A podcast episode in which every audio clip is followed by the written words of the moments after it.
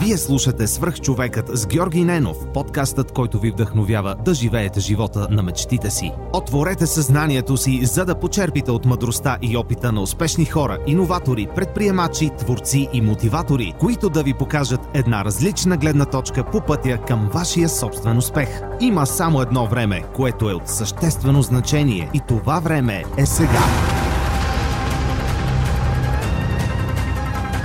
Здравейте! Вие слушате свърх човек с Георги Ненов.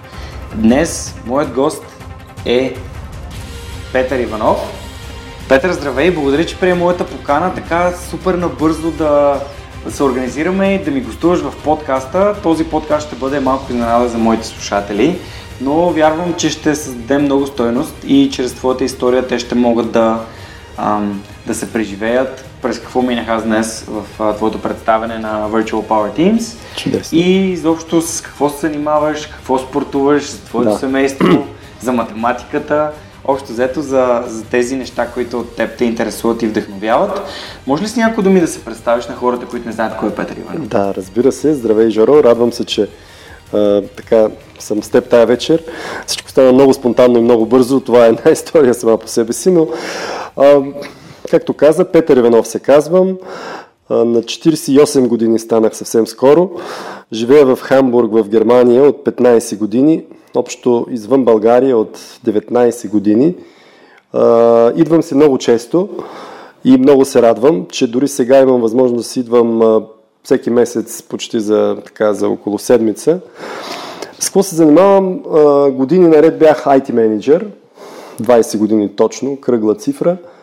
Започнах от България, после отидох в Германия една година, там ръководих един проект, местихме един изчислителен център от Лондон към Хамбург. Нали, всичко провокира у мен истории, но нека сега да бъда по-кратък, пък после ще решим коя от тях да разкажем. После бях 3 години в Унгария, където създавах споделени Shared Services, бях всъщност Technology Shared Services менеджер за Централна Европа за 8 страни. От Унгария обслужвахме Чехия, Полша, Харватска и така нататък. И после се върнах в Германия и там отново като IT менеджер първо бях такъв Global Service Planner, планирах така услуги. След това ръководих един две годишен проект, до който сигурно ще стигнем, включващ 20 страни от Европа. И после оглавих отдела, който ръководи IT проектите за, за Европа. Всъщност аз бях ръководител на този отдел, на 30 project менеджера. И най-накрая а, отговарях, бях IT, Head of IT Services за Източна Европа, Средния изток и Африка. В общи така се стече кариерата ми, корпоративната, че отговарях за все по-големи географии, все повече хора пръснати на различни места. Когато включихме и Африка и към източна Европа влизаха Казахстан, Узбекистан и други такива страни, инфраструктурата не беше много добра, телекомуникационните връзки понякога издишаха и трябваше да... Не, че трябваше, но аз винаги съм обичал да обединявам хората и едно разстояние или телекомуникация не трябва да се пречка, как така. И всъщност така създадох този метод Virtual Power Teams, как да се обединяват хора въпреки разстоянието. И толкова си повярвах, че реших да напусна корпоративния си, корпоративната си кариера, която беше стигнала до прилични нива, нали, като Head of IT Services за Източна Европа, Средния изток и Африка и да последвам мечтата си. А тя беше да говоря пред а, публика, да бъда спикър. В един момент разбрах, срещайки си, че има такава професия спикър, в който ти говориш пред големи групи хора и дори ти плащат за това. Нали? Pay to speak. А за мен винаги е било огромно удоволствие. Нали? И тогава реших, че всъщност а, искам да последвам тая професия, за да си спикър или лектор, трябва да имаш тема.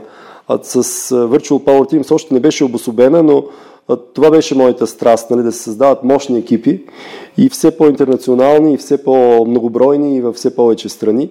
И някакси темата, тя беше вече в мен. Само тогава, когато говорех и споделях на хората за виртуални екипи и за част от така, моя метод, той не беше формулиран като метод, но някои от принципите, които са ми помагали, те реагираха много добре. Аха, и аз съм виртуален екип, вярно, това работи, това е нещо ново за мен. И всъщност така започнах. Четири години и половина съм а, така лектор по множество конференции. Имам също с над 100 такива изнесени лекции или keynote speeches на английски 15 страни, водя си статистика. И освен това правя обучение, пак по този мой метод, може би после ще го оставим за разговор, но има метод, който е, състои се от 10 опорни точки за запазване на гравитацията в един виртуален екип, казвам аз, да не се изгубят в пространството тия членове, а да са привлечени към така, ядрото и целта на екипа. И а, с това се занимавам професионално. А, нали, правя team workshops, в които по този метод сплотяваме, настройваме го за тяхната индустрия, за страните, които са включени в този тим, за културите, които участват. И имаме много други интереси. Предполагам, че за тях ще стане дума по-нататък. Нали, ти спомена спорт, математика, семейство. Всички те са важни опорни точки в моя живот. И да. Как стартира своя път? Какво образование избра и защо? Значи аз завърших математика, математическа гимназия и след това завърших, а, магистър съм по математика тук в Софийския университет, факултета по математика и информатика. Нали, до седми клас, между другото, така винаги ме избираха да изнасям приветствия. Това бяха комунистическите времена и така социалистическите. И аз обичах да изнасям приветствия, сам си ги пишех. Там имаше някои задължителни елементи, които усетих, че нали, са задължителни, но това беше 5%, другото беше абсолютно така плод на моята фантазия и въображение и много обичах да презентирам пред хора. Нали, после, когато бях в математическата гимназия, тази ми част от живота някак си отпадна, едва по-късно я открих, всъщност, че тя тогава е започнала. Но отидох в МГ-то, нали, в математическата гимназия, малко така аз кандидатствах, всъщност не кандидатствах, щях да кандидатствам тук в София, в гимназията за древни езици и култури. Дойдох да се подготвям по литература тук. Написах една тема, отидох при учител, кога трябваше да подготвя. Тя половината е задраска и реших, че той не е за мен. Нали, обикновено нещата стават с повече лекота. И тогава математиката... А много важен елемент, че нещата стават с повече лекота. Да, значи почти всички успехи в моя живот са се случили леко. Ако усетя, че става много трудно и буксувам, то не значи, че съм положил малко усилия, нали, но усилията стават с радост и усещане за лекота. Нали, оттам насетне са десетки хиляди часове нали, инвестирани, но тогава набързо зарязах нали, тия неща и се насочих към математиката и там се влюбих. Разбира се, фактора беше не само в математиката, и хората, които срещнах. Нали, имаше двама-трима много силни в моя клас, които така ме дръпнаха. Аз обикновено от основното училище нали, бях най-добър, но там те бяха по-добри и се амбицирах и имахме разкошни учители – които бяха много харизматични. Още сме в контакт. Единият вече, вече живея и преподава в Канада. И се влюбих математиката, в красотата и в хармонията и ние бяхме много-много напред спрямо учебния материал. Там правихме школи, имаше олимпиади по математика. И всъщност влязох без изпит. От там, тук има четвърти кръг в София. Тогава имаше, предполагаме сега има на Олимпиадата.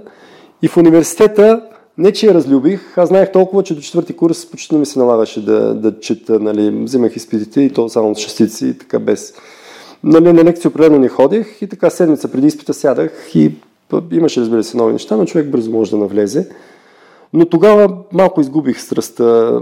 Не към красотата на математиката, може би в университета беше, може би, твърде формално всичко. Нямаше го това обаяние, което го имаше в математическите олимпиади и нестандартните задачи. Там нещата бяха по-стандартни. И всъщност не знаех точно какво ще правя след това. Не ми се искаше да ставам научен работник. И те се ме питат какво ще правиш. Нали, юристи и други, вече висшето им образование определя пътя им там насетне. Скъм, не знам, ще видим нали, до последно. И всъщност стана така, че като завърших, отидох в казарма едва тогава. Аз имах договор с... Тогава имаше възможности. Имах договор с предприятие и че ще ме вземат на работа и затова ходих в казарма само 4 месеца. Нали, първо имах възможност първо да уча, да съм по-пресен, за да... А, такава беше системата. Нали. Ако имаш договор с предприятие, първо си завършваш висшето образование, след висшето отиваш за 4 месеца в казарма и после директно отиваш при тях на работа. Това са може би не толкова важни подробности. Важно е, че като се върнах от казармата, мой приятел ми показа една обява, която беше на половин страница и там търсиха млади хора, Готови на английски беше We're looking for young people willing to travel extensively. Нали, които са готови да пътуват така много. Коя година е? Да, става 94-та. Окей, да, добре. да. Чакай, викам да не сме още преди 89 Да, 94-та, точно 89-та беше промяната, аз учих точно след промяната. Да, окей. И когато се така уволних, тая обява обърна живота ми. Аз казах, това е точно като за мен. Аз много обичам да пътувам. Това е фирма, искат хора с английски, с компютърни умения. И горе от това беше. И да искат, да, точно всъщност това беше. Когато говорят английски, от компютърни умения са готови да пътуват много. И всъщност така започнах. Работата ме намери, а не аз нея. И Не беше без а, а, така леки сътресения, защото аз завърших математика все пак. Нали, писах сателити, как се управлява сателит с едни жиростати, такива едни ротори по три оси. И изведнъж те търсиха човек, който да им направи CRM програма, нали, програма, с която да общуват с клиентите си, търговците като ходят да могат да регистрират техните данни. И, а, но аз не бях програмирал такива мащабни бизнес. Нали, имахме информатика, разбира се, но бяха някакви тестови много по. И всъщност там се натъкнах, както казва и Ричард Брансън, не го знаех, но той каза, даде ми един, така, една форма, на която бяха всички данни, които събират търговците. Каза, можеш да направиш система, която събира тия данни и прави някакви анализи. Ричард Брансън ти го каза? Не, не, не, не, не. Макар, че с Ричард Брансън имаме допирна точка. Като стане дума за книгата, която написах, в UK сме един до друг, нали? Аз бях топ 8, той беше топ 4. Но Ричард Брансън има една мисъл, която казва, ако някой ти предложи така нещо и ти не знаеш дали можеш да се справиш, кажи да и после намери начин как да го направиш. И бе ми зададох същия въпрос, можеш ли да направиш такава система, аз не знаех точно как. Ама реших, че с това, което знам и хората, които познавам, все някак ще го скалъпим. Казах смело да, те ме взеха на работа. После това ми струваше доста безсънни нощи. Не, че съм работил по нощите, но постоянно мислех, не можеше да се така успокоя точно.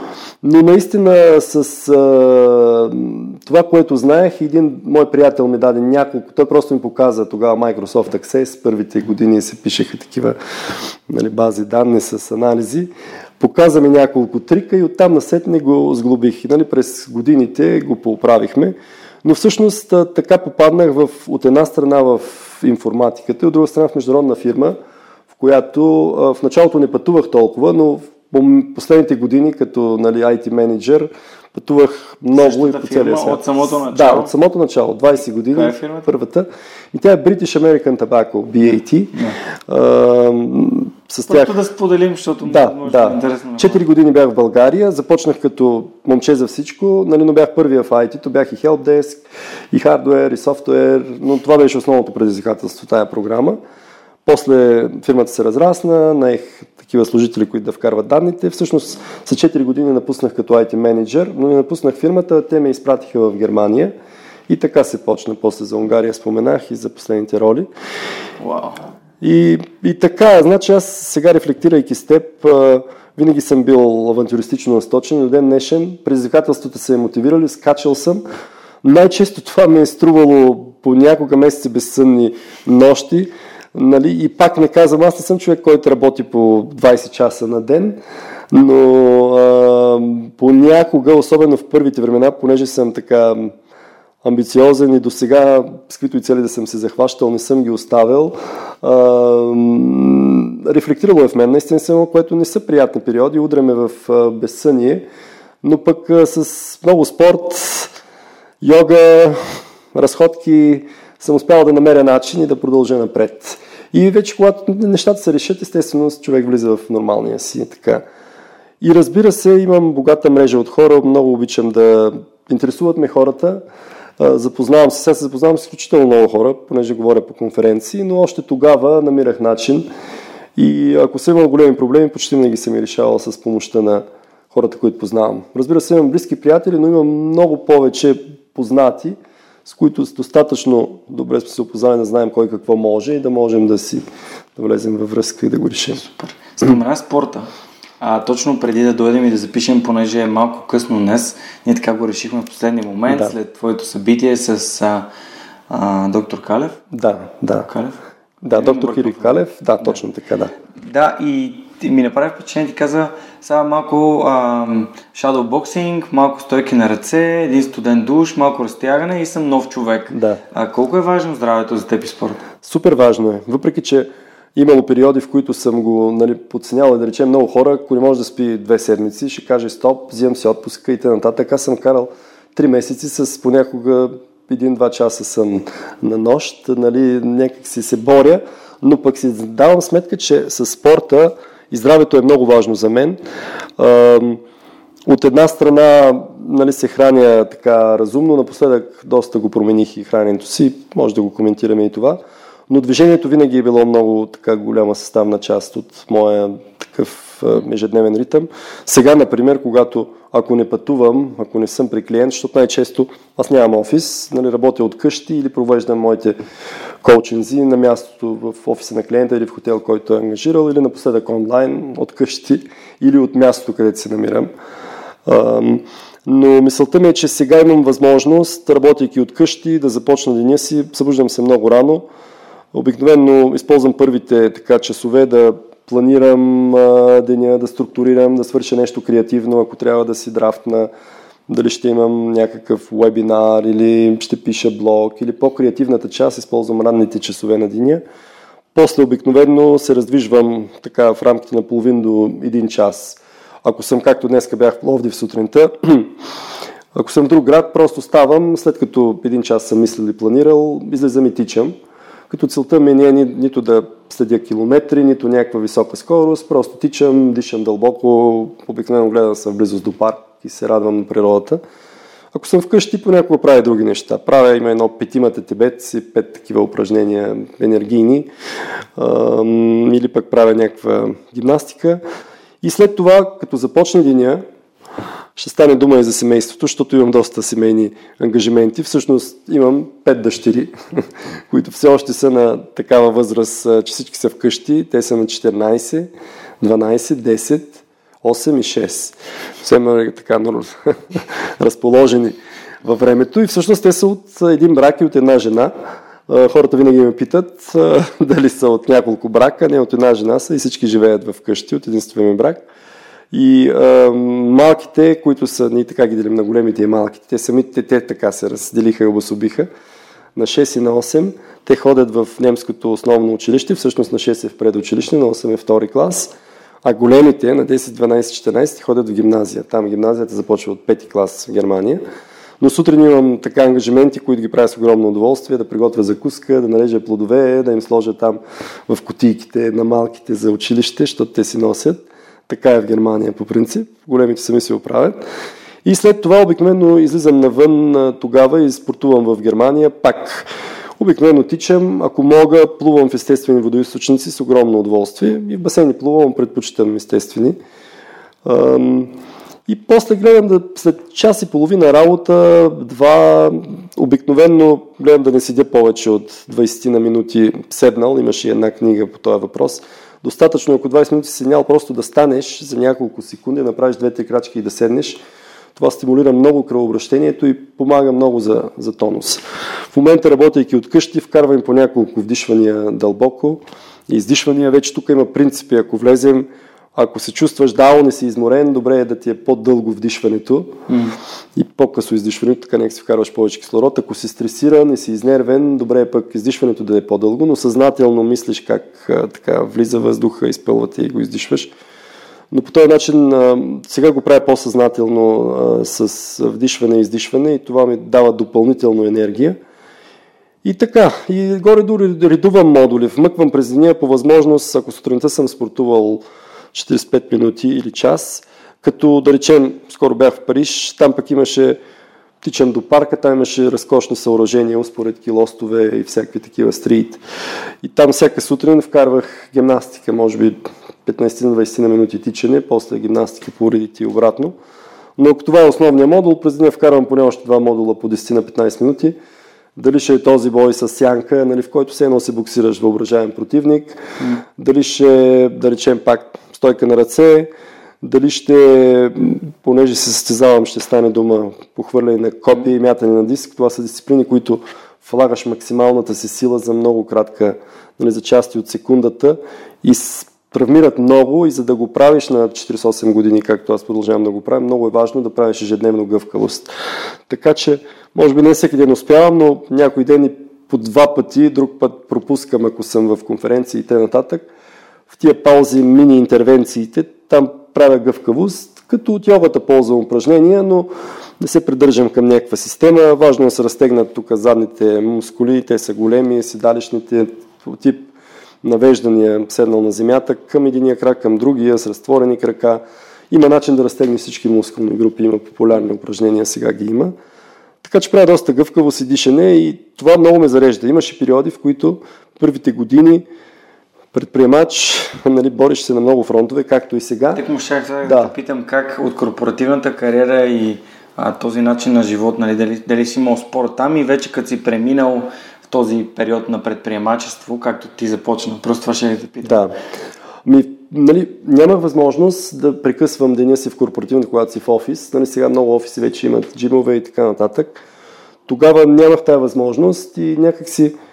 Но за щастие винаги съм бил последните години на гъвкаво работно време в Германия и можеше, когато си искаш, нали, ако нямаш някакви конференции, просто да излезеш, да се разходиш, беше на хубаво място до едно езеро. Така че имах възможност, ако наистина се така блокирам, да излезе и да се разходя.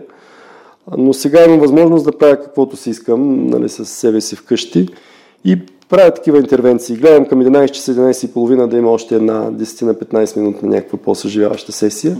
И след обяд, така към 3-4 часа. Не се придържам към определени часове, защото имам достатъчно други такива дати и срокове, но горе-долу биологичният часовник сам се обажда малко преди обеда и така към 4 часа.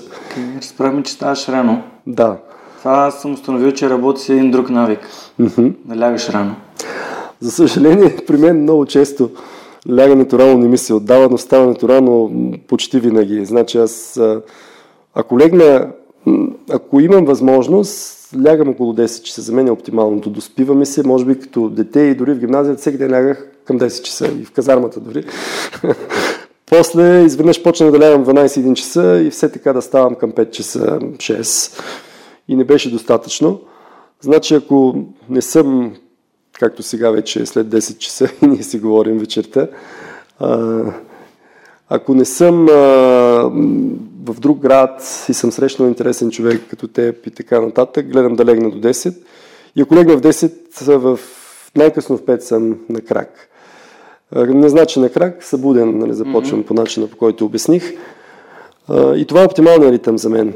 Но във всеки случай, ако не мога да легна рано, а, пак се буде рано и това е по-добре за мен, отколкото аз, аз и не мога да спя, нали, но понякога ми се е случвало. Предпочитам да стана, да се раздвижа и така нататък. През деня, ако има възможност, да си взема половин час дрямка. Ще да питам дали компенсираш да. съня. Ако имам възможност, да. Ако имам възможност, ако съм спал, да речем, 4-5 часа и имам възможност след обяд, половин час ме дига много здраво. Час още по-добре, над час рядко го правя и няма и смисъл според мен. А мислиш ли, че открил ли си някаква зависимост между продължителността на съня ти и твоята продуктивност? Защото си човек, който да. му пука от тия неща. Определено, но за мен специално, ако спя 7 часа е перфектно, оптимално. Ако е 6 е абсолютно окей. Okay. Ако е под 6 вече, ако имам възможност през деня ще си подремна. Но моя личен такъв е между 5 и 7 е окей, okay, като 7 е оптимално. 8 почти не ми се случва. И, но знам, че има хора различно и така с хората, с които съм говорил, жените като че ли имат нужда от повече сън, поне тия, с които съм така общувал. Някои мъже също. То е индивидуално. Да, Просто индивидуално. исках да питам дали си забелязва, защото ако ти забелязва, някой може да тества върху себе си да види да. как му се отразява. Но за мен това, което по-ме убива е, понякога имаш, участваш в обучение, ти водиш обучение и стана три дни наред, в които нямаш възможност да спортуваш. Така че аз сутрин винаги си открадвам, ставайки много рано, но понякога нямаш тази възможност сутрин. Имаш закуска, имаш да свършиш някоя работа, ако цял ден са семинари, аз се оставям за сутринта, важни имейли или нещо друго. И станат три дни, в които а, нямаш възможност да се раздвижиш и тогава се чувствам доста по-уморен, отколкото ако тия три дни не съм спал. Така че да, за мен движението през деня е почти с еднаква важност като съня. Добре, спомени сега, поне спомена за хвърлянето на а, копия и а, диск. Да. Ще може ли да разкажеш малко и за, и за това? С удоволствие. Защото аз обичам да казвам, че ам, хората, нали, хубаво е, че ти си, имаш се странно развити. Тоест, правиш бизнеса, но освен бизнеса имаш и нещо, Да. което правиш отстрани. Значи с, а, всичко започна, когато бях на 15 години в моя роден град Габрово и може би 3 месеца преди това видях един познат, който ми показа една книга, казваше се Културизъм за всички. Тя беше, може би, единствената по темата. Наравно. Да. И видях някои упражнения почнах да правя лицеви опори вкъщи, да клякам на един крак, там, което беше показано, коремни преси. И то на тая възраст 15, за около 3-4 месеца имаше видима разлика. Нали? Просто в тая възраст хормона на растежа, който кипи във всички младежи на тая възраст. И бяхме на бригада за картофи, нещо много популярно в това време, задължителна бригада. И когато се връщахме целият клас от бригада по една такава пътека през полето, един човек ме извика, бяха трима души, така си говориха, един мъж и две жени, извикаме и без никакво поведение каза, искаш ли да тренираш хвърляне на копие? и аз. Нали, Той ме е видял тогава, че малко се отличавам от групичката, да. И аз веднага казах да, без изобщо да се замисля. Например, В мозъка ми прещрака индианските филми, когато тогава бяха голям хит, нали, те бяха най-популярен екшен филм и Гой Комитич и така нататък. И какво беше другата асоциация? Не си спомням, им беше достатъчно. Нали? И да, копието, значи трябва да си здрав там, як. Нали? Ясно е, че то не е за всеки. Нали? И веднага казах да. И така започнах, тренирах може би около една година. Обаче натоварването бяха доста здрави. Нали? В смисъл. Първо имаше много храна, което много ми хареса. нали, имаше пържоли колкото можеш да изедеш. И, и крем карамел също не се гледаше бройката. Но в един момент а, много клякахме с а, нали, максимални тежести и почна да ме заболява кръста, копието също много. И в този момент, аз успоредно с това ходех на школа по математика и спомня, че му казах на треньора, а другото, което беше, ам, не можахме да създадем оптималната връзка между треньор и състезател някакси. Естествено, винаги двете страни имат. Но в един момент аз реших, че няма повече да тренирам копие. Ще ходя само в залата и ще си дигам штанги, колкото на мен ме е кеф и когато аз искам. И му казах, той тогава ми каза, така малко обиден, но всъщност ми каза, че ти каза, олимпийски шампион по копия може, олимпийски шампион математика никога няма да станеш, а по копия може да станеш, ама щом си толкова глупав, да си блъска главата в математиката. И аз казах, добре. И, и така, и после замразих копието, не престанах с спорта, нали, ходихме с мой приятел, така, дигахме штанги, успоредки и всякакви работи. Не че сме дигали успоредките, но гимнастика. И всъщност замразих до момента, в който бях първи курс прият тук математика и отиваме на първо такъв, то тогава всичко беше много структурирано. По физическо, първия час по физическо ни събират на стадион Академик и ни пускат да тичаме 1500 метра, да скачаме, да хвърляме, само че не копия, ами там не знам какво хвърляхме, малки топки сигурно. И гледат кой какво може, защото имаше състезание, имаше си така стройна система. И всъщност дойде един треньор и пита ти какво си тренирал, така вижда се, че си тренирал, викам хвърляне на копия, викам заповядай тук при мен, ако искаш, но той беше по-дипломатичен. И аз се съгласих и пак се почна с едни лагери, което бяха голям благодат тогава, нали? платени изцяло лагери. Първо отидохме зимата на Мала църква, още в същата година, две седмици, това е Фрила, там в подножието на Малевица. Базата не беше някаква много особена, но компанията беше страхотна, природата великолепна. Не тренирахме толкова, колкото така се забавлявахме и се радвахме на, на природата. Но имаше годината две състезания и там преди състезанието се мобилизирахме и всъщност така започна моя спорт. Пет, пет години, докато бях студент, имахме по два лагеря в годината, чудесни компании, много добри приятели до ден днешен. И имаше норматив, трябваше да се направи норматив, нали, това говореше, че треньора си е свършил работата, университетът е доволен, наречем на копия беше 40 метра, диск още не хвърлях, тогава тласках гюле и копие. И всъщност, след като завърших, пак го имах едно копие, ми беше подарил от Габрово един друг треньор. И всъщност, като се прибрах в Габрово, го хвърлях там по поляните. Като излезах на разходка, си вземах копието и си го така мятах. И после се позамрази. И на 42 години точно се обажда midlife кризиса, нали така, кризата на средната възраст. И така, аз, както и много други на моята възраст, решаваш, че трябва да покажеш, че всъщност ти можеш всичко, дори си по-як, отколкото на 25. и от започнах отново. И с мой приятел от тия студентските години, с който сме ходили много състезания, Жоро от Пловдив, казваме, че ходим на Балканяда. Защото ако няма състезание, мала-бала. Нали? Трябва да се запишем на състезание, да можем да се подготвим и да mm. покажем какво можем. И се записахме. Балканялата първата беше, мисля, че в Измир, точно така, в Измир в Турция. Те ги въртят на балканските страни.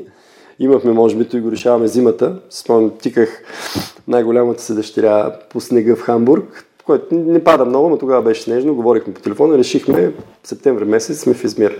Значи аз съм от 9 месеца за подготовка. И се почна пак, намерих се треньор в Хамбург, един руснак, един 140 кг руски мечок, който е бил шампион по десетобой на Съветския съюз. Wow. Нали, определено такъв много добър кадър. Юри се казва и до ден днешен сме приятели. Ми е треньор все още. Нали, не ми е някакъв персонален треньор, той подготвя много деца, но и мен включително. И така, започна се първата Балканиада. Беше едно пътешествие значи на 42 става 2012, сега не, да, на 42 става, да, 2012. Тук греша. Не съм бил на 42, аз съм бил на 39, точно така. На 42 напуснах корпоративния живот, обърках се и станах, нали? А 2012 2009 всъщност решихме с Джоро, на 39-та. Спомням се, че ветераните се състезават в възрастови групи. Нали, М40 е от 40 до 45, М45 от 45 до 50 и така през 5 години има и над 100 годишни понякога се явяват нали, на подобни състезания. И аз тогава бях М35, нали, от 35 до 40, само една година, когато започнахме, но да не влизам в такива подробности.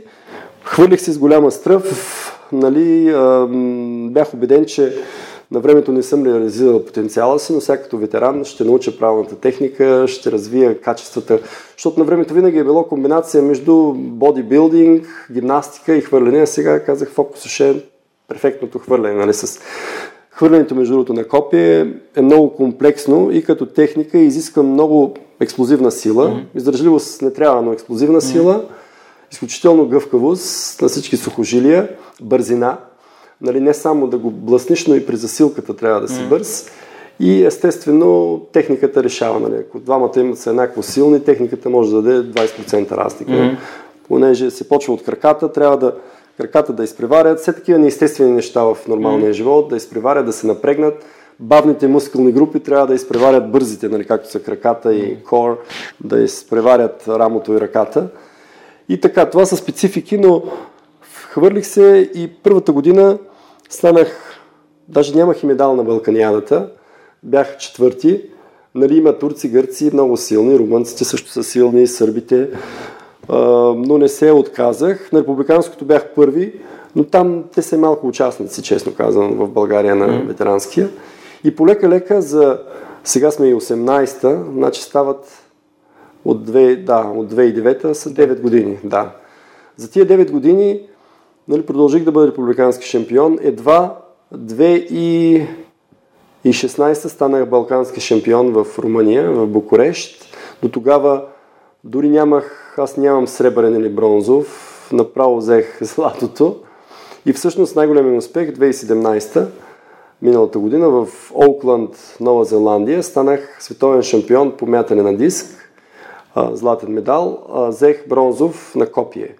Като диска сега ще го вмъкна, като студент не съм го тренирал, той също е комплексен, нали, има ротация с гръб си, но а, понеже за диска трябват силни ръце, той тежи 2 кг, mm. по-тежък уред, копието е само 800 грама, mm-hmm. но пък е много дълго, то е 2,60 и е трудно да го оцелиш по уста, нали, то е да. така, там се изисква много финна моторика, докато за диска силните ръце и бицепси са голямо предимство, при копието тънката ръка е като къмшик, нали? трябва да имаш по-скоро силни гърди и рамене, а ръката да завърши по най-бързия начин. Ако ти имаш повече мускули, mm-hmm. нали, световните рекордьори нямат големи ръце. Mm-hmm.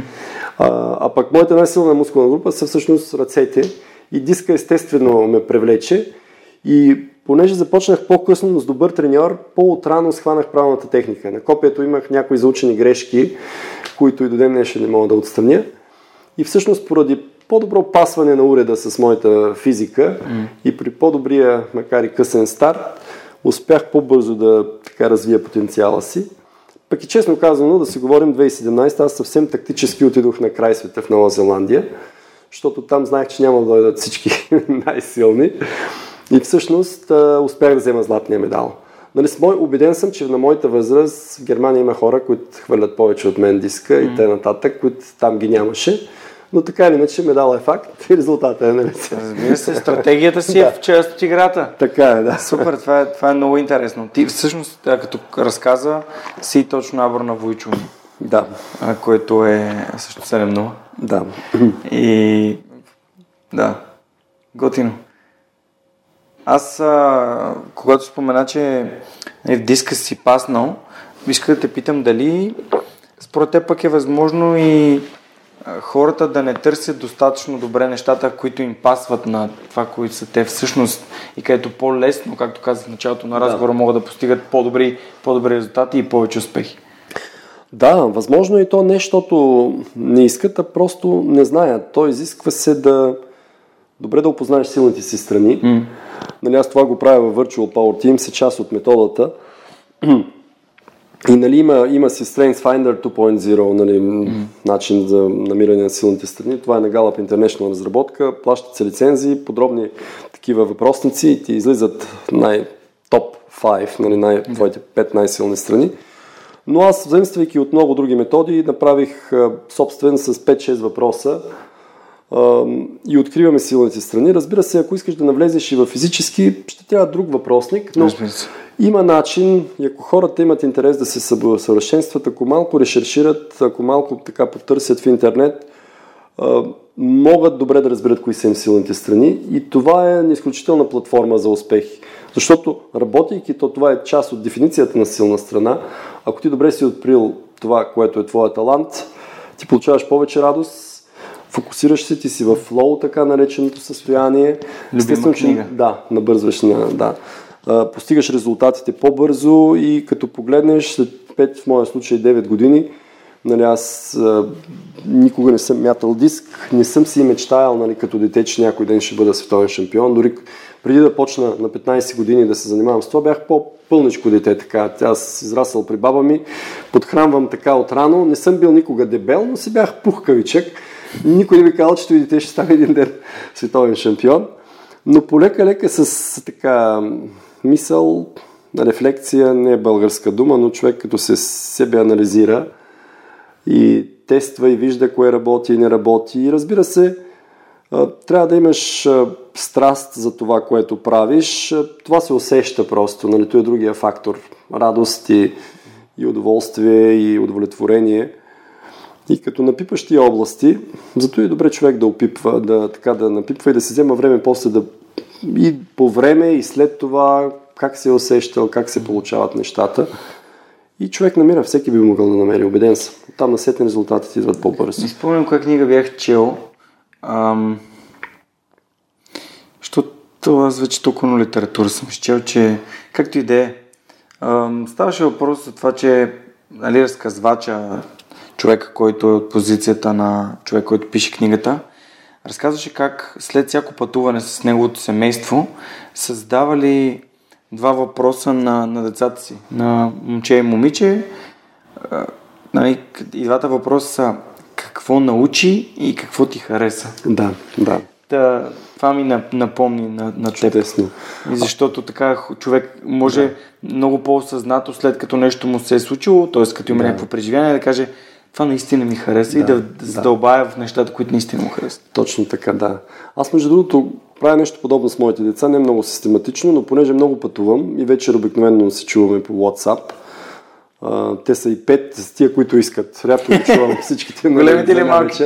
Малките искат винаги. Да, okay. Големите много често, когато искат, имат и нещо искане да, и към мен. да, да, да. А, на практика те се получава, но почти винаги ги питам, а, нали аз обичам тия, кой беше твоя хайлайт, обичам да питам, нали не ги питам с тия думи, за да не се объркват, но когато човек го накараш да ти каже кое най-много му е харесало или най- провокираш го да помисли много често и той самия така и за него си има откритие. И аз така ги питам днес какво, какво беше най-интересно за тебе или какво най-много ти хареса по различен начин. Най-често какво най-интересно ти се случи, но винаги ги има този фактор и те се замислят малко, не отварят автоматично. И то е един начин. А иначе вечер съм се опитвал винаги, когато седнем всички на масата, което не се случва всеки ден, понеже много пътувам, тогава да ги питам, нали, какво научи днес. Mm. И понякога и аз казвам малко да дам пример на жена ми и така нататък, но това с научи е много силен формат. Може би, убеден съм, че може да се пита и всеки ден. Така, моите деца м- малко не обичат рутината и ако почне да се повтаря, ще трябва да се търси разнообразие но е много силен въпрос. И когато успея да ги така наистина фокусирам върху него, идват също много интересни отговори. Благодаря ти за споделянето. Само да подчертая, че съпругата ти също е българка. Да. да. Това са пет чисти българчета. Да, чисти българчета, които... На български ли говорите или на немски? Ами, ние им говорим на български, те разбират всичко на български, могат да говорят на български, но помежду си говорят на немски. Да. И това така се боря с него и тя се бори. А, просто когато те са родени там и започнат от първи клас, да, да, да, средата голяма е част от информацията идва само на немски нали, Абсолютно, на училище. Но пък а, идваме всяка година тук. Тук е голям буст, нали, те за един месец а, с баба, дядо и с някои приятелчета български много се оправя. Да. И в къщи постоянно нали, се говори, нали, ние им говорим на български, изискваме от тях, те от време на време се ослушват. Но да, борбата е почти спечелена. Супер. Добре, просто исках да, да обърна внимание на това, че нали, това си изцяло българско семейство, да, което да. просто сте избрали да се устроите там и да.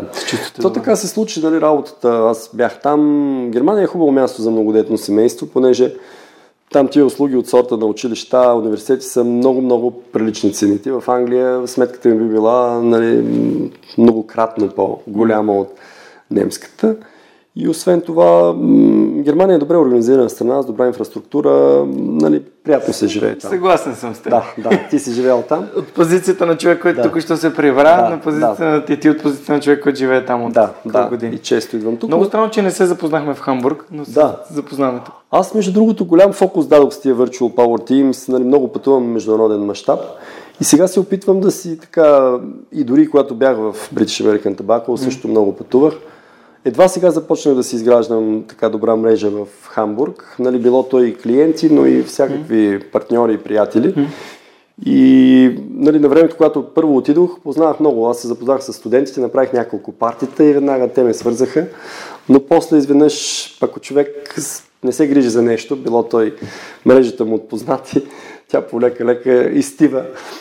И така, но сега с нови сили и радост бих се запознал и с нови българи и всякакви други. Моля те, разкажи ми малко повече за Virtual Power Teams, какво представлява, разкажи малко да. за книгата, mm-hmm. която аз още не съм прочел, защото всъщност миналата седмица Майя Цанева ми е даде да. и каза, това е книгата на Петър. Аз как добре, ще дай ми да я прочета преди да отида да. на неговото събитие, да. но просто, а, просто ми е времето не ми стигна да, да стигна до там, но със сигурност аз се интересувам от това как хората могат да работят от разстояние успешно заедно, да. така че това ще е нещо, което ще прочета и ще споделя с моите слушатели. Чудесно. Значи, ние казахме как е възникнала съвсем органично, понеже трябваше да ръководя големи международни екипи от над 100 души, с още ако вземеш и хората на договори и външни доставчици, нали, много големи екипи. Възникна на базата на много проби и грешки. Нали, много често, аз и днеска разказах в един от проектите, в един момент, нали, тогава трябваше да ръководя проект, който включваше 20 страни от Европа.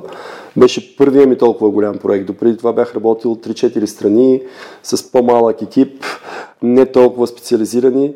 И изведнъж, така малко по инерция, както и в книгата, между другото,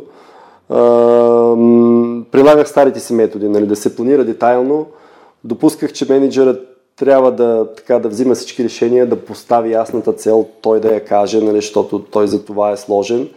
И с тия си, така, с този си майндсет и начин на мислене, се натъкнах на един голям проблем. Нали, оказа се, че особено, както ние имахме нали, конференции с много участници mm. онлайн, аз се опитвах да кажа какво има да се прави, понякога се намесвах и как да се направи, бяха високо експертни проблемите, които трябваше да решим. Имаше си отделно експерти по човешките ресурси, по данъците, по mm. юристи и така нататък. И опитвайки се да бъда най-умния в стаята или в тая онлайн среда, видях, че след това, след конференцията е много трудно тия хора да ги накарам да свършат работа. Нито да ги накарам, нито да ги мотивирам, а още по-малко от дистанция. И така осъзнах, че трябва да има генерална промяна. И всъщност тръгнах да създавам Virtual Power Teams. какво значи да го създавам? Да осмислям грешките си. И се породи този метод, който когато го систематизирах, се обособиха 10 такива big rocks, ги наричам, или опорни точки, които всъщност помагат да се запази, те са ключовите фактори за успеха за запазване на гравитацията. Откъде идва изобщо тази гравитация? Нали, хрумна ми, че всъщност виртуалният екип е като един атом, който имаме ядро и множество елементарни частици, които обикалят около него. И всъщност за виртуалния екип целта е да запазим притегателната сила между елементарните частици, които всъщност са членовете на екипа, към ядрото, което обаче не е менеджера, било то проекти на ръководител на отделите нататък, а всъщност е целта на екипа, ясната цел на екипа и дори малко в по-висока степен така, мисията на този екип. Нали, знаем всички start with why, въпроса защо правим това, което правим. Младото поколение още повече така очаква категоричен отговор на този въпрос. И а, тия 10 точки, те са обособени в три групи, понеже 10 са многобройни, а пък някакси човешкия разум раз, разграничава числото 3 до 3 може лесно, затова и ги разбих изобщо в риториката. Добре, ако имаш нещо различно на три части или да са три, вече ако имаш повече, да ги структурираш в, в останалите. Но това е друг принцип. Но по принцип, ако говорите и ако структурирате нещо, добре е да не са повече. Три и три оптималния. И моите са в три групи разделени. Първо са първите три, които ако се представим метода като виртуална екип, като човешко тяло, те са главата на това тяло и мозъка. И там говорим върху фокус, върху, за, фокус върху личността. Като тук много менеджери казват, аз не ги познавам тия хора, те са на другия край на света, защо трябва да се правя труда да ги познавам като хора и личности. Според мен голяма грешка, изгубва се много потенциал. Аз пък напротив, когато ги събирам, като менеджер имах лукса да ги събера за два дни, в началото, още веднага първата седмица, когато ме назначават, когато знаех, че ме назначат, аз спращах покана още първата седмица двудневен workshop. Сега като коуч, отново еднодневен и двудневен, още по-добре, с екипа. Най-често те имат Project Kick-Off, ако е проектен екип, те се събират така или иначе и добавяме Virtual Power Teams. Но мисълта ми беше малко така се отнесох. Фокус върху личността го правим с линия на живота. Кои са моменти, в които ти си най-горд? Нали, има една скала, времето е по абсцисата, координата е интензитета на така, усещанията в живота. Нали, нагоре са че така наречените highlights, моменти, в които си най-горд, си си постигнал най-много, а долу, дори под нулата, са моменти, в които ти е било най-трудно, ти си успял да преодолееш. И като се мине, като се помолят хората да се представят по този начин, всички са изумени. Нали? От нещата, които са постигнали и те ги поднасят по своя си начин и разбираш какво кара сърцата им да пеят. И също така от нещата през трудностите, които са минали. Защото много често ние ни говорим за трудностите, не само българите и другите ми прави впечатление, а те са много определящи за характера. Много често най-силните ни страни са свързани с нещо, което ние сме mm. така преодолели. И няма да разказвам за всичко в такива детайли, но това е основополагащо фокус върху отделната личност. Втората е матрица на силните страни. Там много често при виртуалните екипи, понеже някои работят сами от далече, хората се чувстват неразбрани, така изолирани, а пък с матрицата на силните страни, те в подвойки се колчват с зададен от мен въпросник – и изкристализират кои са твоите естествени таланти и силни страни. Тя ги записваме в една матрица и вече всеки, който до този момент може да се чувства изолиран и анонимен, изведнъж става герой, защото той е носител на някакво качество, силна страна, която другите нямат, той го е развил и всички знаят за това, и всички знаят за всички, изведнъж ние ставаме много силни в този си екип с тия уникални качества и всеки от нас, които носи. Нали, това е втората степен, в който вече се формира такъв един екип и желание с целият потенциал, който имаме да постигнем нещо грандиозно, не просто да свършим работата. После много важно е целеполагането. Третата е взаимозависими цели. Значи при виртуалните екипи е много лесно да се скриеш, да се скатаеш, да не си дигнеш телефона, да не отговориш на имейла при първа възможност. И аз го правя в един формат, в който не шефа поставя целта, защото ако е в много страни, колкото е по-голям екипа, толкова по-малко вероятно е шефа да познава проблематиката. Това знаят само хората на отделните места и в един такъв формат модериран, отдолу нагоре, се вижда кои са трите най-горещи точки на екипа. Те дори с гласуване ги решават, след като сме ги събрали. На базата на трите точки правиме смарт цели, смарт там с specific, measurable, нали, да са измерими, mm. да са достатъчно ясно дефинирани и така нататък. И после правим, да, пътни карти. И това е първата част, главата мозъка, кой е член на екипа, нали, силните страни целта. Втората част е свързана с структурираната комуникация. Много често шефа свиква онлайн конференция, когато има проблем и той доминира така дискусията. Според това е непродуктивно, е грешка. Правим така, структурираме съвкупността от срещи и конференции, че всеки да има така възможност и времеви участък, в който да изложи каквото е постигнал, кой може да му помогне и така нататък. Тук отново смесвам до две минути персонал елемент, пак се споделят highlights, mm-hmm. защото ако наистина са разпръснати, ако с линията на живота посеем така семената на междуличностните отношения, то всеки разбира за всеки, после с тия две минутни лайф, highlights, отново те са като сол и пипер на конференцията и хората имат желание да разберат какво се случва.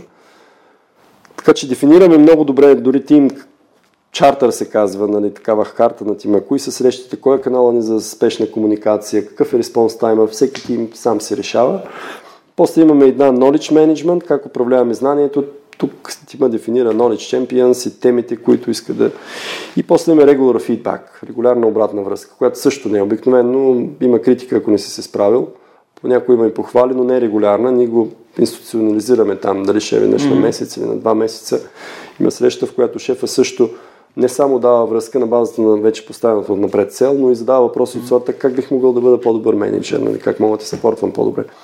Ключови неща, които малки са, но ако не се правят, пада. Ако се направят всичките, изведнъж ефекта става.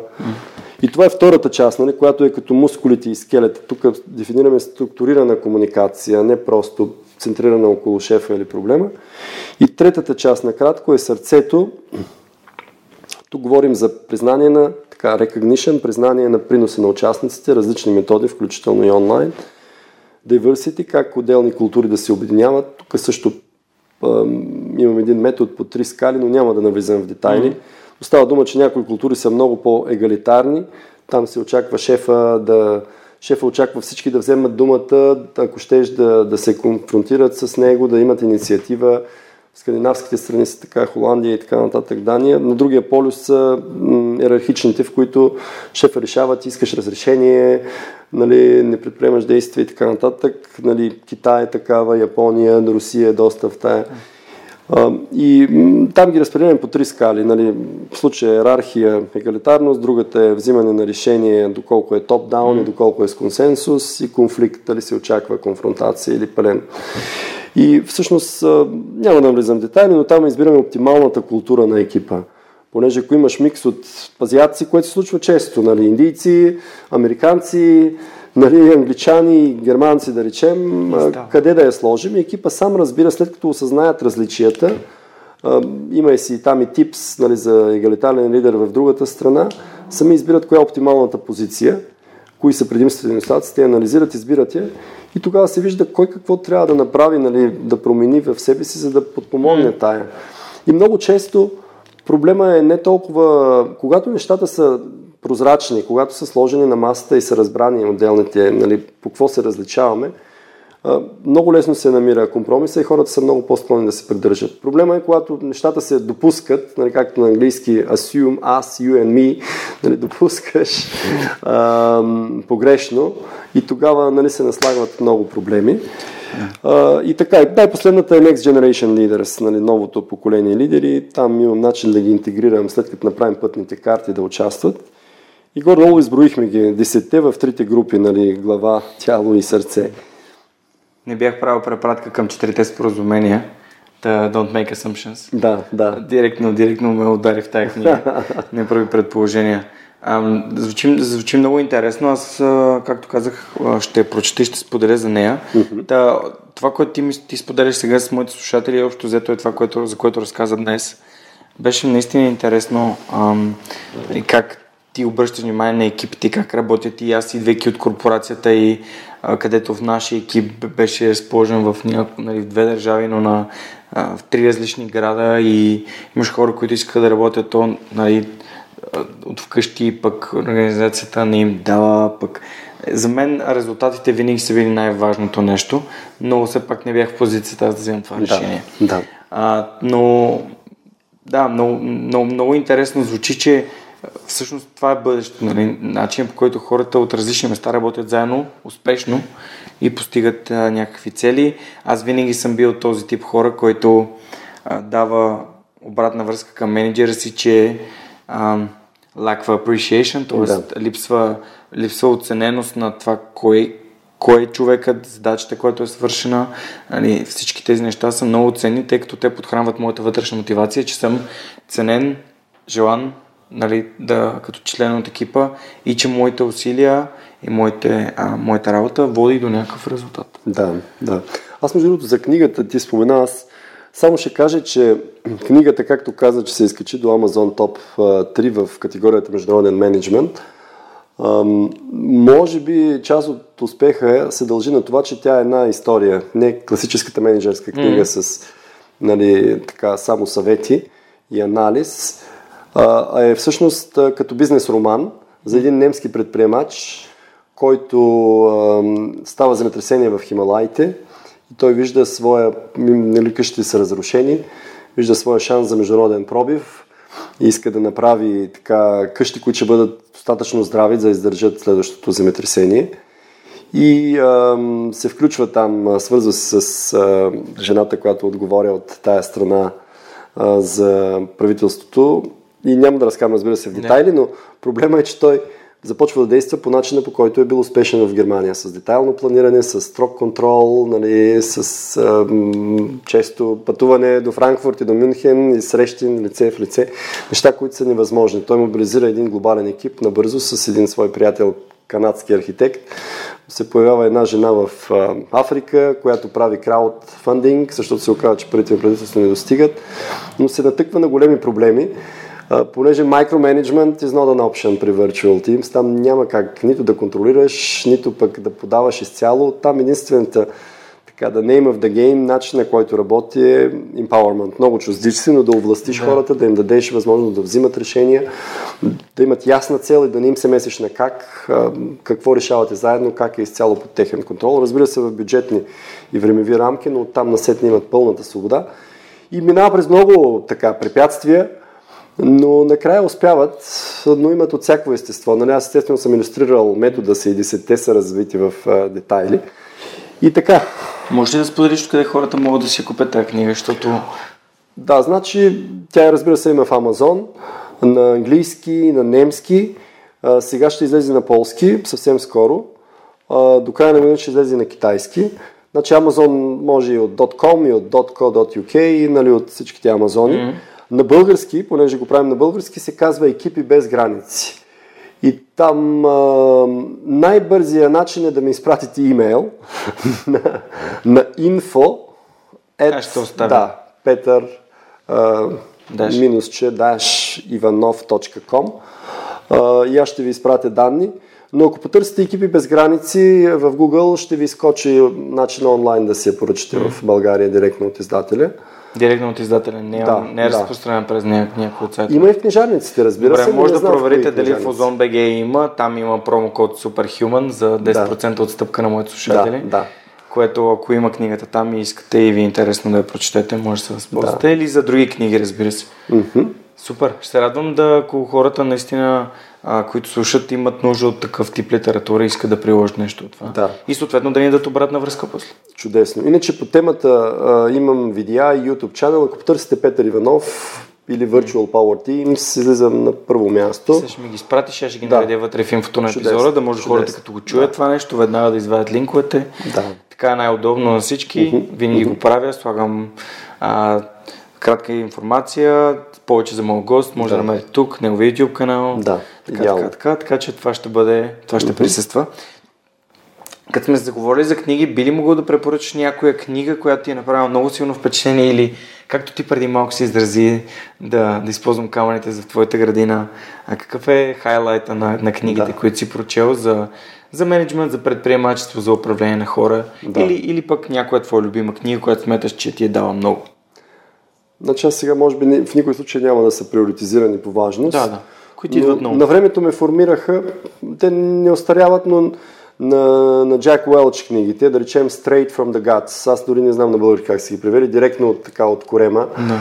Ам, или Winning, тя е по-късна негова книга. А, после имаше една книга Good to Great, тя също ме формира, от това говоря преди 15 на години поне, от, нали, да, от добри към велики. А, после добра книга за тим, която си дал сметка, че ме е повлияла постфактум е The Five Dysfunctions of a Team, петте грешки, да ги наречем, на един, на един екип, на Патрик Ленциони. А, и си дадох сметка, че тя е написана във вид на история. Когато аз реших да пиша история, не я свързах с петте, но после поглеждайки в библиотеките се видях, отворих и всъщност дадох сметка, че може би подсъзнателно, понеже тя много ми е харесала, съм решил да напиша моята книга не а, като наръчник, а като роман, бизнес роман. Mm. Много ясно си спомням, аз а, се разхождах а, по стадиона, където там, освен че тренирам, и си, репетирам си и речите, нали, ходейки бавно, репетирам, решавам кое да променя, къде да дам акцент и така нататък. И реших, тогава мислех как да си напиша книгата и така си правя обиколки, без да ги броя. И точно там около сектора на диск в един момент ми хрумна, че аз ако пиша книга няма да е. Ще бъде история. Нали? Ще си има герои, пряка реч, ще има, нали, просто ще си бъде един роман. И тогава почнах да я формирам. И, и така, да. Патрик Ленциони. Напоследък аз много чета. Има една книга, не толкова популярен автор, казва се Болт. Питър Диамандис. Питър Диамандис Да. е доста популярен автор. Да, да. Но там е за експоненциалното развитие, за правене на такива съревнования. Изобщо, ако се чудите още какви са тия Disruptive Technologies и Exponential Growth, той много добре го Това е вашия човек. Да, да. Това е вашия човек и Abundance, аз съм чел Да. Abundance. Ам, много е добър Питър Диамандис. Дори има подкаст с Дан Саливан, за който си Да, говорихме да. на приток. А, казва се а, Exponential Wisdom. Да. Много интересен подкаст. Просто като почнах да го слушам миналата година, като заминах за Хамбург, а установих, че това не е моят подкаст, тъй като те наистина говорят за дисруптив технологии. Да. Тоест не знам как се превежда на български дисруптив технология. Ключ, да. Променяща индустрията или... Да, но променящ е по-меко казано. Да, Disruptive то- тя направо я раз...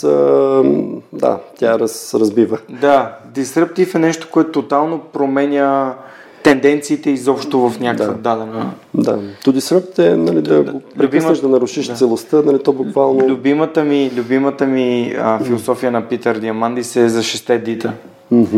Как нали, технологията става накрая, последното Да. ди е. Да, да. Да, много... Там има дигитализирана, демократизирана и така нататък. Много интересно, ще пусна също Да. инфо. А иначе ще вмъкна мои две Да. любими книги, а, които са индивидуални малко, но понеже съм спикър и спикър има доста общо с актьорската професия, но там играеш себе си, влизаш в собствените си истории и колкото по се развълнуваш, толкова повече го усеща и публиката. А всъщност да си добър спикър си е сторителинг. Там фактите са малка част. Естествено хората искат да научат факти и методи, но ако имаш аудитория от хиляда души, това, което може да ги задържи един час е историите, нали, и емоциите. И да речем биографията, автобиографията на Чарли Чаплин, не знам защо, но ми стои на нощното шкафче и си отгръщам и си я чета. И напоследък четох пък на Лоренс Оливие, но това е индивидуално просто. Аз много обичам да чета автобиографии и си дадох сметка, че и на актьори в частност ми дават така и сега в новото ми амплуа на спикър откривам някои неща и да, от начина по който те се гледат. Последната автобиография, която, беше, коя, която прочетох, беше Total Recall на Арнолд Да. Шварценегер. Но тази, която най-много ми е направила впечатление, най-силно и най-много съм препоръчвал в подкаста и извън него, е биографията на Фил Найт. Аха, не съм. Shoe Dog се казва на английски. Да, The Memoirs of Phil Knight, това е създателя на Nike. да. И втората е Creativity Inc. за ам, това е CEO-то на Pixar Animation Studios. Да, А, Ед Катмол. да. Много яки книги, Да, да. които просто А, за Nike има, а, там има иновации, как се въвеждат нови технологии в обувките, как изобщо идва идеята за Nike. Абе, да, да. много, много впечатляваща книга, препоръчвам. Това си го взимаме, да. Иначе съм чел, речем, Google Story, обичам дори ако не са на личности mm-hmm. на фирми, има добри също книги за тия нали, успелите фирми. Там също има yeah. човек много какво да научи. Супер. Ами добре, то времето наистина лети, когато си говорим с теб. Вече един час си говорим съвсем сладки приказки. да. Надявам се, че е полезни на нашите слушатели. Ам, какво, как да, как да завършим? Ще задам няколко въпроса, които на мен са ми ценни. Mm-hmm. Ако можеш да се върнеш назад във времето към 18 годишния Петър, какво би му казал? Mm-hmm. Um... Бих му казал ам, не се пресилвай. А, значи аз това е друг път а, и до ден днешен го правя понякога. Ам, имам усет за това, кое е моя талант и кое правя постигам с лекота, но много често не знам границите и надминавам нали, и се... А, а пък това не е продуктивно. Значи много е важно да и в момента това, което прави е най-добрият антидот е да се правят регулярни почивки, защото човекът си почини и се върне към себе си, тогава вече нещата се изчистват. Ако не правиш почивки, ти като в един рад рейс, като един плъх, който все по-бързо и по-бързо, по-бързо и не можеш да се спреш, в един момент си изтощен до, до пълно изтощение. И това научих през годините всъщност. И сега се чувствам много по-комфортно. Да, това му бих казал, защото би ми било спестило за последните нали, от 18, аз съм на 48-30 години доста главоболи. Аз съм убеден, че и с повече почивки резултати ще да са по-добри. Защото човек си мисли, аха, и още, и още, и още, и изведнъж, а тя продуктивността пада. Поддържа и продуктивността висока, човек постига много повече. Абсолютно мога да, както се казва, да се свържа с това, с това, което каза, тъй като имах един експеримент преди няколко месеца, да се науча да правя задно салто за под 3 да. часа.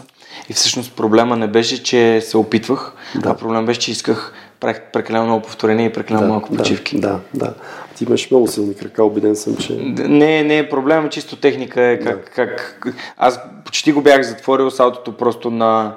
Ам, бях преуморен да. и, и нямаше, как, нямаше как да го завърша, но съм...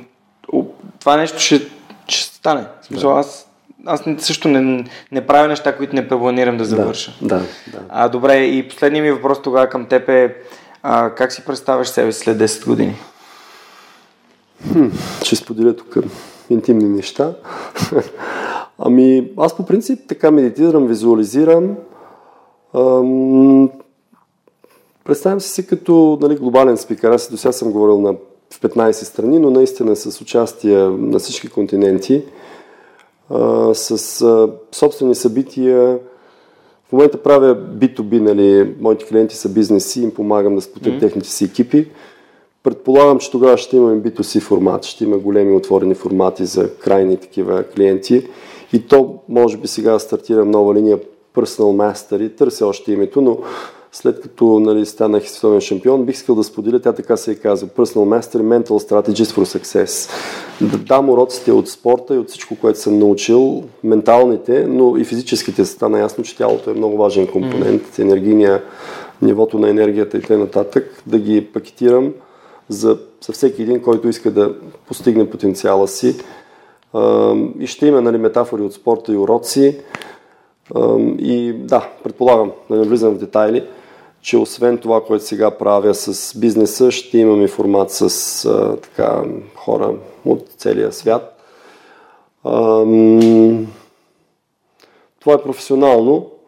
В личен план, надявам се, аз сега пътувам, много обичам да пътувам, но много често, сега ми няма да речем, станаха 12 дни, не съм при семейството си, да имам повече възможност за такива мини sabaticals. Нали, аз бях взел една година sabbatical, когато се роди петата ми дъщеря и беше чудесно решение, но не е нужно да е толкова дълго. Сега като предприемач би било по-трудно после, но да вземеш да речем месец sabbatical и след mm. или два месеца искам да имам такива възможности за повече и спиритуална работа и със семейството ми да отидем някъде, докато децата са още по-малки. Нали, представям се да имам наистина повече време изцяло на мое разположение. Хората си мислят, че предприемачите имат цялото свободно време.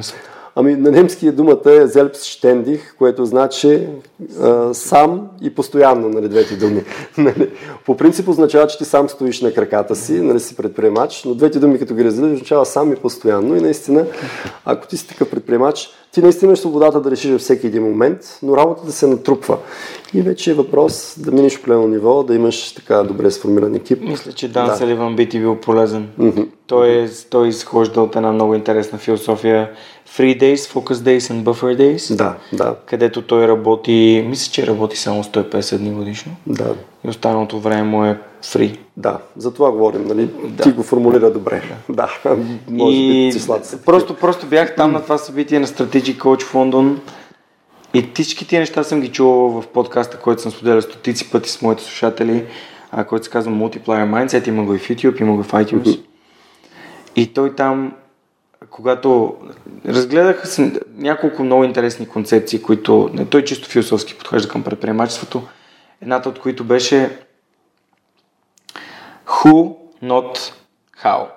Да. Тоест, кой може да свърши да. нещо, а да. не как ти да го свършиш. Да, да, точно така. Да. Така че нали, това е някакъв метод, който може да ам, ам, делегираш да задачи на хора, които, както ти самия каза, имат силните страни, възможностите да, да, да ги направят, така че твоето време да, да бъде свободно. Аз го бях постигнал в корпоративен план, нали сега като предприемач, разбира се, въпроси на приходи и на друг баланс, но да, да, но такава е визията ми. Да. И 150 дни е много добра цифра. Супер.